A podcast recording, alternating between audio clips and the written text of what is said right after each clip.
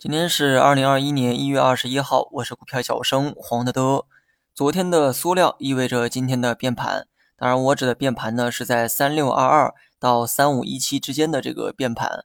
对此呢，咱们啊也搞了一个投票的活动，参与投票的人当中，百分之五十五的人投票向上变盘，百分之四十五的人呢投票向下变盘。结果呢，很显然哈，多数人呢猜对了，大盘呢朝着三六二二点上涨。只不过盘中呢摸得太高哈，打穿上轨之后，下午呢明显开始走弱，随后呢又回到了区间之内。今天走高呢，可以从两个方面啊去理解。从基本面或者说消息面来看的话，大洋彼岸新任班长就职呢被看作是一个利好。新班长好不好我不确定，但旧班长的人品啊确实是太差，所以人们呢普遍预期这是一个利好。另外呢，今天解禁股的数量啊非常多，足有一千四百多亿。虽然呢是一个利空，但央妈呢也很给力。面对短期呈现的流动性压力，一直呢通过逆回购等手段给市场注水。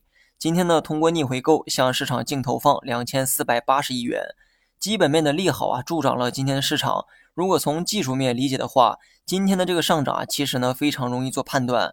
昨晚呢说过哈，三五七四点是一个关键，能守住的话，今天呢大概率会向上变盘。有人呢好奇三五七四点啊是怎么来的？其实呢，这个啊是一个大致的区间，日线对应的位置大概呢是十日线，只不过我选择参考更细腻的分钟走势，于是呢给了三五七四点这个参考。昨天为止呢，大盘的这个波动啊逐渐的收窄，成交量呢也越来越小，这就是变盘的一个前兆。这些演变过程，你如果看六十九十分钟走势会更加的清晰一些。咱们呢以六十分钟走势为例，到昨天为止啊，各条均线呢都开始走平，指数慢慢上穿所有均线。放到日线，这就是突破的前兆；放到分钟走势里，可能意味着第二天向上的概率更高。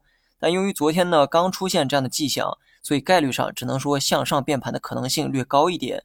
如果今天早盘依旧稳妥的站在三五七四点上方，那么向上走的概率啊会持续的放大。或许呢有人会问，如果今天消息面是个大利空，那技术面岂不是要失效？是的。所以我一直强调哈，没有最好的分析方法，一切呢都是基于概率，适合你的就是最好的。最后呢说一下大盘，今天上涨呢再次试探出了新的高度，不过尾盘的回落能看出来还没有做好消化三六二二附近的抛压，所以不妨啊多给大盘一点时间。之前的趋势呢很明显是在横盘震荡，五日、十日线逐渐的开始走平，而这一次彻底站在了两条线的头顶。技术层面呢，这是一个好现象。虽然上行呢还会面临压力，但十日线的收复也是技术面的底气。所以无论大盘怎么走，只要还保持在十日线以上，技术面呢我们没有理由啊去看空。